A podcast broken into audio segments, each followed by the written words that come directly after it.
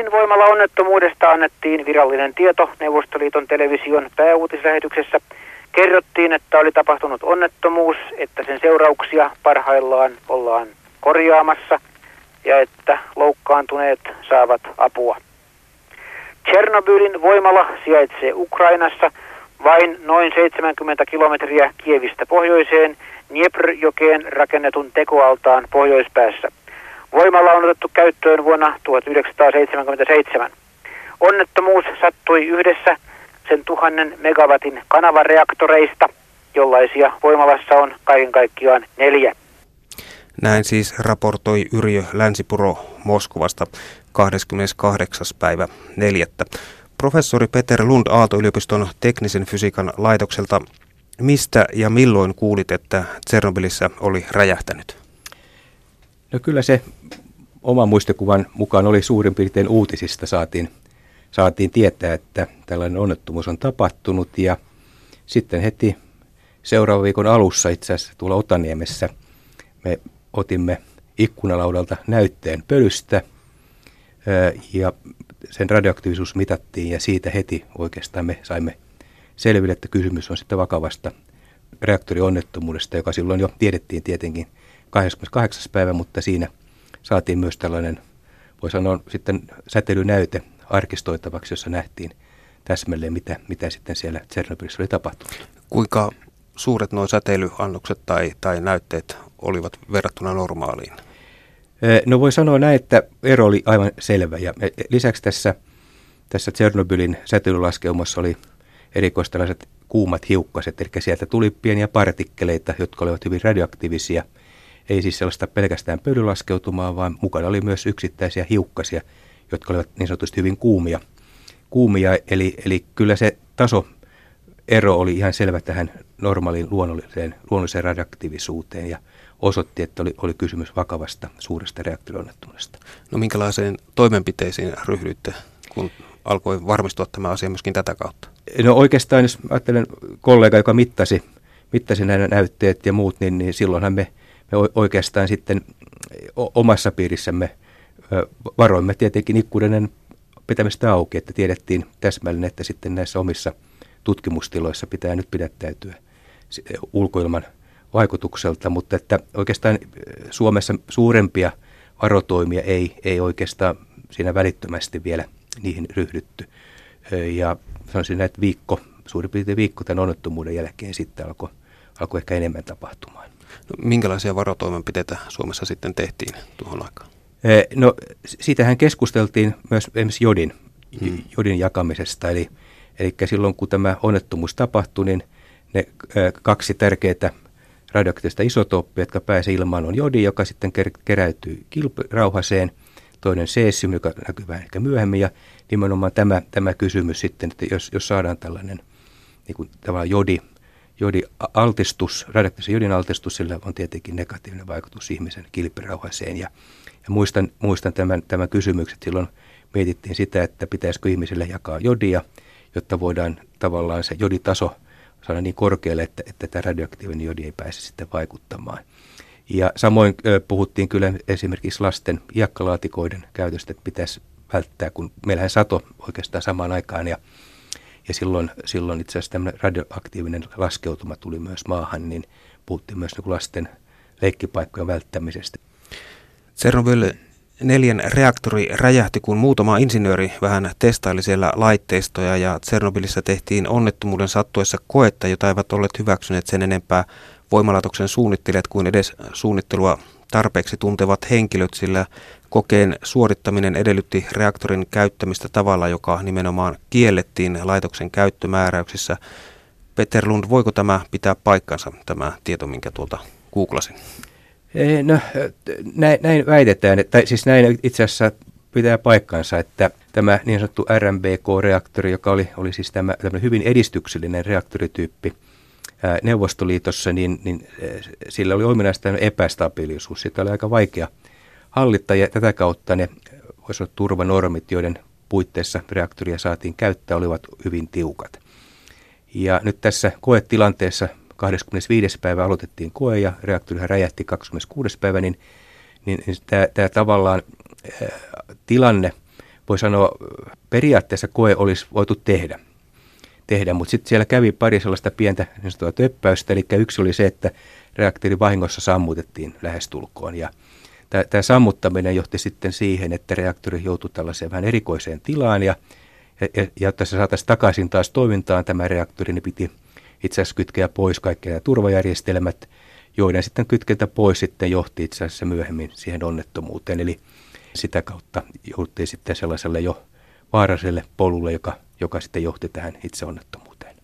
Jos ajatellaan, että hätäjäähdytysjärjestelmät ja pikasulkujärjestelmät ja voimalaitoksen turvallisuusjärjestelmät on otettu pois päältä. Kyllä luulisin, että joku turvallisuusorganisaatiokin tähän olisi puuttunut, jos ei sitä käskyä sieltä ylempää olisi tullut. No tietenkään ei voi välttää, välttää tavallaan kuin henkilökunnan omaa vastuuta tässä ja omaa aloittuisuutta, mutta kyllä siellä ilmeisesti, mehän sitten myöhemmin, vuotta myöhemmin järjestettiin iso, iso seminaari tästä Tsernobylin onnettomuudesta, josta käytiin kaikki onnettomuuden taustat lävitse ja tapahtumaketju ja myös sitten vaikutukset. Ja siinä yhteydessä tuli kyllä, kyllä selvästi esille, että tämä tavallaan komentoketjun merkitys on myös tässä, että onko sieltä tullut jostain ylhäältä komento, mutta kuitenkin paine, henkilöstön paine on ollut valtava. Ja se näkyy siinä, että hetkeä ennen kuin tehtiin sitten tämä niin fataalinen päätös jatkaa koetta, puhutaan noin puoli minuuttia ennen kuin reaktori räjähtää ja tehdään se iso, iso virhe tuota, niin siellä saatiin itse asiassa mittaustuloksia tästä reaktorista, joka osoitti, että reaktori on hyvin epästabiilissa tilanteessa ja voidaan jo otaksua, että myös käyttöhenkilökunnan pitäisi ymmärtää jo, että nyt, nyt ei voida jatkaa, vaan pitäisi painaa pikasulkunappia, että saadaan reaktori sammutettua, ja, mutta siinä tilanteessa edelleenkin jatketaan. Että kyllä on, on vahva epäilys siitä, että, että tässä komentoketjussa ylhäältä päin on, on, on tullut niin paljon painetta, että, että tavallaan oli, oli tarve viedä tämä hinnalla millä hyvänsä tämä koesarja läpi, jotta, jotta sitten voidaan tulokset saada aikaan. Tsernobylin reaktori oli menossa siis määräaikaishuoltoon ja alaseon yhteydessä laitoksen sähköinsinöörit olivat siis päättäneet testata erästä mielenkiintoista ajatusta, eli voisiko voimalan sammutuksen jälkeen hidastuva turbiini tuottaa jäädytysjärjestelmään sähköä noin minuutin ajaksi, kunnes käynnistyvät dieselpumput toimisivat täydellä teholla. Laskelmien mukaan tämä piti olla mahdollista, mutta kun asia oli testattu jo muutamia kertoja aiempina vuosina, tulokset olivat olleet negatiivisia ja silti vain yritettiin uudestaan. Professori Peter Rund, tämä räjähdys olisi ilmeisesti voinut tapahtua myöskin aiemmin, koska sitä oli ainakin niiden tietojen mukaan, mitä tuolta olen saanut, niin oli yritetty tehdä. Eh, no sanotaan sen, jos ajatellaan tätä reaktorin toimintaa, niin, niin voisi sanoa näin, että – en, en pitäisi sitä mahdollisena oikeastaan, että kyllä siinä, siinä varmasti sen, sen itse suunnittelu, jos ajatellaan tätä oltaisiin suunniteltu monta vuotta aikaisemmin, niin siihen varmaan on liittynyt kyllä reaktorin suunnittelupuolen myös, myös arvio siitä, että kyllä se oikeastaan se pahin tilanne tulee sitten siinä, että kun, se, kun tuo reaktori, kun sitä sammutettiin ja ajettiin hidastavasti alaspäin, niin kävi näin, että se pääsi tuo teho tippumaan liian alas ja piti taas saada se ylös sitten ja – jotta se saadaan ylös, niin silloin piti kaikki turvajärjestelmät ohittaa ja, ja siinä tulee semmoinen fataalinen kysymys.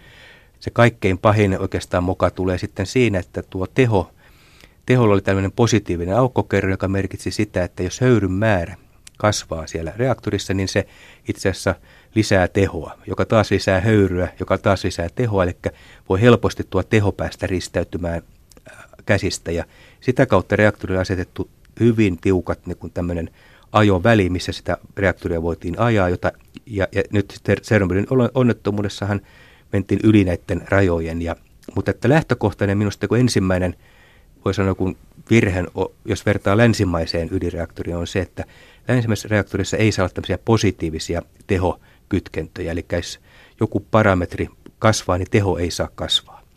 Mutta venäläisillä oli tästä, kun parametri, eli höyryn osuus kasvaa, niin itse asiassa reaktorin teho voi kasvaa. Ja tämä, tämä, tämä filosofinen ero oli meillä, että meillä ei sellaista reaktoria voi länsimaissa rakentaa, mutta Venäjällä neuvostoliitosta voitiin. Ihan taloudellista syystä haluttiin niin saada tosiaan hyvin taloudellinen reaktori, joka olisi ikään kuin oma, oma huippunsa. Ja siellä tapahtuu minusta se, äh, oikeastaan 50-luvun loppupuolella, kun ensimmäinen tämä prototyyppi rakennettiin, niin, niin, niin siellä ei tätä turvallisuusfilosofista ajattelua näkynyt. Tämä on niin tässä neuvostoliittolaisessa reaktorissa, niin – jos vertaisi vaikka nyt suomalaiseen tai länsimaiseen ajatteluun, niin siinä on, on hyvin iso niin tämmöinen turvallisuusajattelun ero, että sillä tämä taloudellinen ikään kuin ajattelu meni turvallisuuden edelle ja sitten vaan asetettiin tiukat rajat, jossa niin tämä ihminen pitää toimia oikein. Homo sovieticus pitää ajaa sitä reaktoria, reaktoria tarkalleen määritysrajoissa, eikä annettu tavallaan sijaa sitten tällaiselle inhimilliselle erehdykselle, että usein tekniikan pitäisi olla sellainen, että se antaa anteeksi nämä erehdykset, että se on rakennettu niin, että ei voi tapahtua onnettomuutta. Mutta tässä sitä ei ole ollut poissuljettu. Eli sieltä se lähtee minusta tämä, niin tämä onnettomuuden niin perussyy on se, että taloudelliset seikat tavallaan jo silloin olivat niin tärkeitä, että sitten turvallisuus tingittiin ja, ja, ja annettiin tällä inhimillisyydelle liian suuri vaikutus. Ja nyt täytyy muistaa, jos on, ajatellaan ihmisten toimintaa, ihmiset tekevät virheitä ja tässä nyt nähdään, että ymmärtämättömyys johti sitten siihen, että ylitettiin kaikki rajat ja tehtiin kaikki virheet ja voidaan sanoa, että niin kuin Suomessa sanotaan, että kaikki eivät toimi niin kuin Strömsössä ja tässä kävi juuri juuri näin, ja se pitää just pitää mielessä, että aina lähtökohtaisesti tämmöiset tekniset järjestelmät pitäisi tehdä niin idiotti varmaksi, että ihmisen tämmöinen virhearviointi ei pääse vaikuttamaan siihen onnettomuustilanteeseen. No miten tämä Rosatomin suunnitelma tänne Suomeen rakennettavasta uudesta ydinvoimalasta, niin kuinka turvalliselta se näyttää? Niin no sellaisenaanhan reaktori ei ole läpäissyt länsimaisia normeja ja, ja uskoisin, että siellä joudutaan varmasti rakentamaan paljon uudelleen ja automaation monikertaisen turvajärjestelmien suhteen, että kyllä siinä varmasti on työtä sitten myös tulee siinä, että, että, että saadaan täytettyä sitten vaikkapa Suomen säteilyturvakeskuksen Stukin, Stukin asettamat normit. Ja tässä varmasti painetta tulee sitten viranomaisen puolelle, että viranomainen joutuu paljon tarkemmin tässä projektissa katsomaan joka kohden, että, että täytetään, täytetään sitten ne turvavaatimukset, mitä, mitä meillä länsimailla yleensä on. Ja ammattitaitoa pitäisi riittää.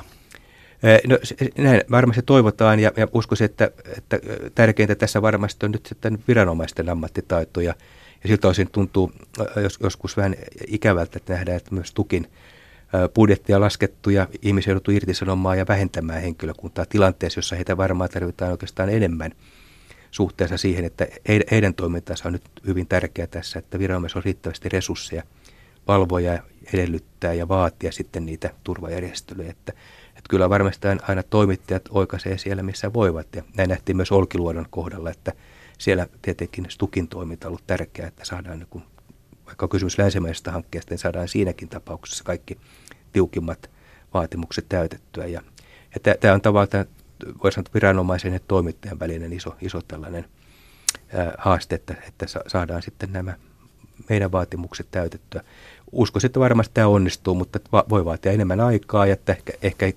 aikataulussa ei välttämättä pysytä niin kuin luvattu. Näin on Olkiluodossakin hmm. nähty, että turvajärjestelyjen järjestelyjen merkitys myös, myös on hidastanut sitten sitä, sitä projektin etenemistä. Yle puhe. No, sitten takaisin Tsernobyliin. Alasajo oli siis aloitettu edellisenä yönä kello yhden jälkeen, mutta seuraavana aamuna tuli ilmoitus, että eräs alueellinen voimala oli tipahtanut verkosta. Kiovasta soitettiin Tsernobyliin ja ilmoitettiin, että verkko tarvitsee lisää sähköä, joten voisiko ydinvoimalan alasajoa lykätä. Ja näin tehtiinkin, mutta samalla myöskin lykättiin tätä turbiinikoetta. Ja reaktorin alasajoa jatkettiin sitten kello 23.04 perjantai-iltana – ja ajankohta osui ydinvoimalan työvuorojen väliin. Koska koe piti suorittaa alun perin päivävuoron aikana, yövuorolaisille jäi vain vähän aikaa perehtyä kokeen yksityiskohtiin. Ja vuoroa johti insinööri, joka oli työskennellyt vastuunalaisessa tehtävässä vasta kolme kuukautta.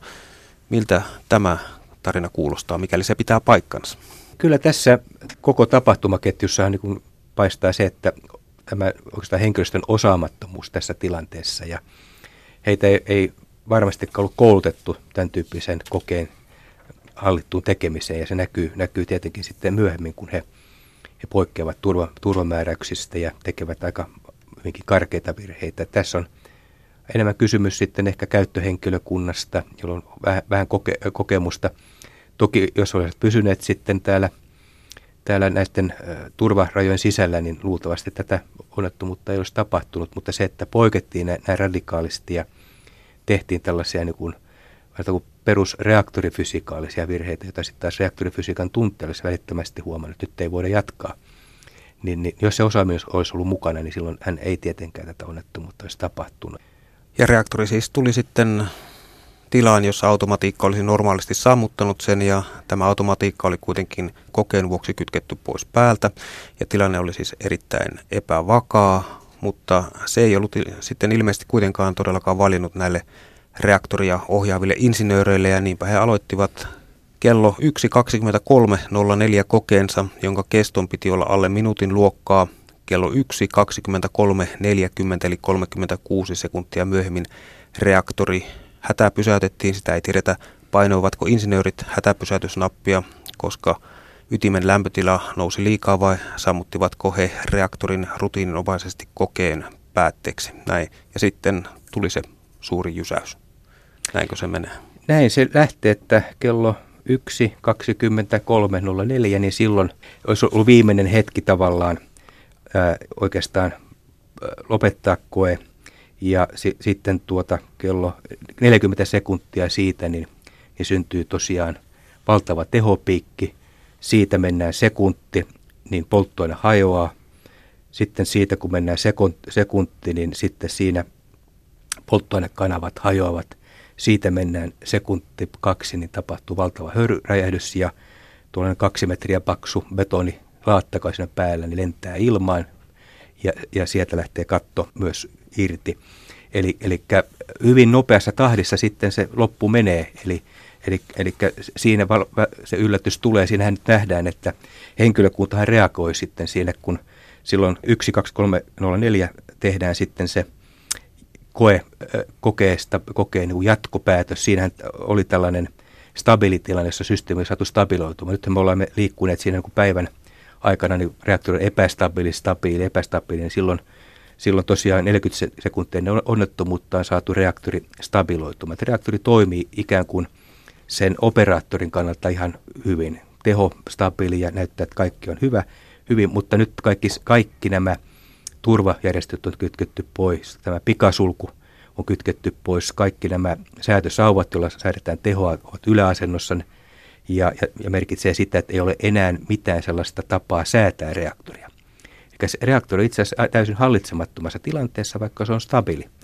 Ja nyt käy näin, että, että sieltä alkaa höyrypitoisuus sitten itse asiassa äh, vähän laskee ensin, ja sitten se tulee kuumaa vettä ja se lähtee nousemaan ja sitten säätösaavat menee ylös alas vähän väärässä vaiheessa, ne ehdi mukaan.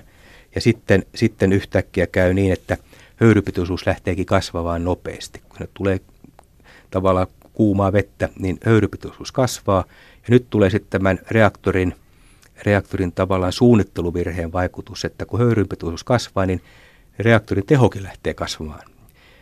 Ja, ja nyt nämä säätösauvat, joilla pitäisi säätää sitä teho alaspäin, niin ne ei ehdi tulla alas riittävän nopeasti. Höyryä syntyy lisää, lisää, teho kasvaa, kasvaa. Ja sitten tämä teho tosiaan lähtee itse asiassa kasvamaan eksponentiaalisesti.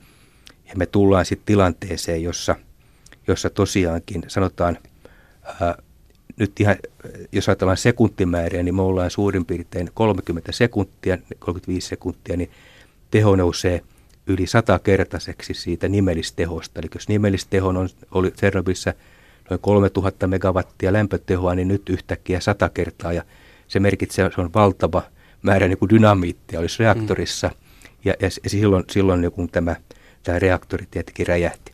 Tuossa nyt näkyy, että, että siellä itse asiassa nämä, nämä ö, operaattorit kyllä painavat pikasulkunappia – se on nyt suurin piirtein kahdeksan sekuntia ennen sitä onnettomuutta ja nyt on näin laskettu, että se olisi ollut 19 sekuntia aikaisemmin. Ne ei onnettomuutta olisi tapahtunut. Ja nyt me ollaan niin kuin, tavallaan kymmenestä sekunnista oli kiinni, että jos oltaisiin 10 sekuntia aikaisemmin palattu, painettu pikasulkunappulaa, sitä säätösaavat olisivat tulleet riittävän nopeasti, että saadaan teho alas – mutta sitä ei te- tehty liian, liian myöhään ja, ja tätä kautta tämä mekaniikka, jolla, joka hoitaa säuvät ylös alas, niin se ei ehtinyt enää mukaan tähän, tähän ilmiöön. Ja, että se oli tavallaan hirveän dramaattinen varmasti tapahtuma myös tämän henkilökunnan kannalta ja sitten siellä ollaan täysin hallitsemattomassa tilanteessa.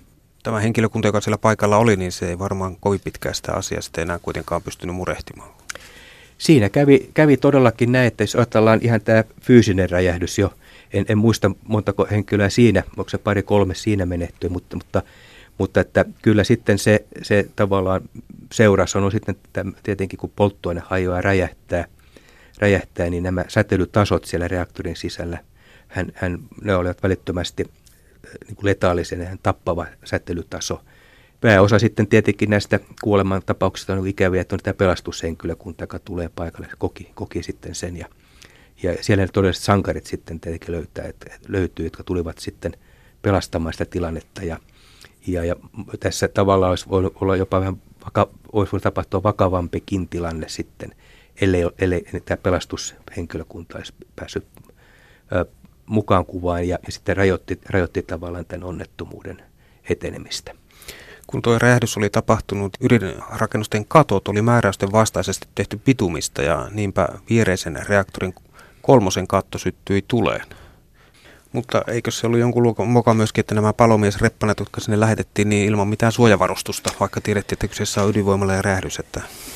Se on totta, että se on aikamoinen inhimillinen tragedia, että kyllähän nämä pelastushenkilökuntahan tuli noin 15 minuutin sisällä tästä tapahtumasta paikalle, eli hyvin nopeasti saatiin, saatiin niin kuin pelastuslaitos sinne paikalle, mutta todellakin varusteet tulivat puutteelliset ja voi sanoa, että nämä henkilöt olivat kuolemaan tuomittu kyllä välittömästi siinä, kun he sitten sen reaktorin sisään, sisään menivät. Ja, ja tuota, näistähän sitten tässä 20 henkilöä kuoli, kuoli sitten suhteellisen nopeasti, välittömästi ja nopeasti sitten tämän, tämän tavallaan pelastustoiminnan jälkeen, mutta että se oli se todellakin, että, että heillähän oli kyllä tämmöisiä primitiivisia suojavarustuksia, mutta että ne säätelytasot olivat niin valtavan suuria, että, että sinne ei olisi niin saanut mennä. Ja, ja, ja ei edes varmaan suojavarustuksenkaan kerran, että nyt me puhutaan tavattoman suurista säteilytasoista. Ja jos, jos me olisin itse ajatellut tätä tilannetta, en tiedä ymmärret, ymmärrettiinkö itse asiassa Neuvostoliitossa sitä tilanteen vakavuutta. Tässä on varmasti ollut myös siitä, että että, että jos, jos oltaisiin ymmärretty, niin oltaisiinko lähetetty pelastushenkilökuntaa sinne. Tuota ajatusta tukee hivenen sekin, että kun nelosreaktori räjähti yöllä kello 1.24, niin siellä viereistä reaktoria käytettiin kuitenkin vielä kello viiteen asti. Onko siellä ollut kauhea panikki päällä vai, vai mikähän se nyt mahtaa olla? Luulisin, että kaikki reaktorit yritetään ajaa alas niin nopeasti kuin mahdollista, vai onko siellä niin kuin ihmiset ymmärtäneet, että, jotka ovat paikan päällä, että karkuu äkkiä? No, Tämä on hyvä kysymys, että tässä ehkä joutuu niin spekuloimaan nyt sitten mm. jonkun verran, mutta että, mutta että mä, mä luulen, että tässä kaiken kaikkiaan tämän reaktorionnettomuuden vakavuushan ei, ei, ollut, ei ollut ihan selvillä alussa, alussa että, että, että mistä on, mistä on niin kysymys – että, että puhutaan niin kuin, niin kuin ydinenergiahistorian vakavimmasta onnettomuudesta koskaan, ja että siellä on tapahtunut tällainen niin todellinen niin kuin vakava, vakava ydin, ydinonnettomuus. Ja, ja tämä, tämä varmasti ehkä heijastuu, että, että sitten, sitten niin kuin ne, ehkä se just niin kuin meilläkin Suomessa, kun ei tietoa meillekään tullut, mm. että tässä meni pari päivää ennen kuin tieto tulee Suomeen, niin, niin ehkä se tiedon leviäminen myös, myös, myös ihan siinä – sen, sen voimalaitoksen ympäristössä, niin oli, oli, oli heikko. Yle puhe. Professori Peter Lund Aalto-yliopiston teknisen fysiikan laitokselta Tsernobylin ydinvoimala-räjähdyksen jälkeen Länsi-Eurooppaan ei rakennettu ydinvoimaloita ennen Olkiluoto 3, jonka piti alun perin valmistua vuonna 2009. Minkälaisen opetuksen tämä Olkiluoto kolmosen tarina meille antaa? No Olkiluoto kolmessa kolmesta voidaan vetää e- e- hyvin erilaisia, erilaisia johtopäätöksiä, mutta että, että kyllä, kyllä varmasti suurin yllätys Olkiluodossa on ollut, ollut niin kaksi asiaa. Ensinnäkin tämän, tämän hankkeen kesto. Et, että ydinvoimalaa ei voida rakentaa niin nopeasti kuin yleensä luvataan. Toimittajat mielellään rakentavat sen viidessä vuodessa, mutta helposti se on vuosikymmenen jopa pidemmän, pidemmän ajan projekti. Ydinvoimat ovat valtavan suuria infrastruktuurihankkeita ja niitä ei ole helppo, helppo rakentaa. Toinen seikka, mistä ehkä vähemmän puhuttu, on se, että myös kustannukset, eli ydinvoiman hinta on noussut kovasti ja, ja tietenkin tuossa Olkiluodon tapauksessa näkyy myös Fukushiman onnettomuuden vaikutukset, jolloin on todellakin jouduttu vielä nostamaan näitä turvallisuusvaatimuksia ja, ja se on, se on aiheuttanut omansa, oman, omansa myös tässä. Voiko käydä niin, että kun Pyhäjoki aikanaan valmistuu, niin ydinvoimalla tuotettu sähkö, niin sitä ei enää haluta ostaa ja sijoittajille se on tavallaan niin kuin maineen kannalta liian riskaapelia, kun katseet ovat uusiutuvassa energiassa, kuten aurinkovoimassa ja tuulivoimassa.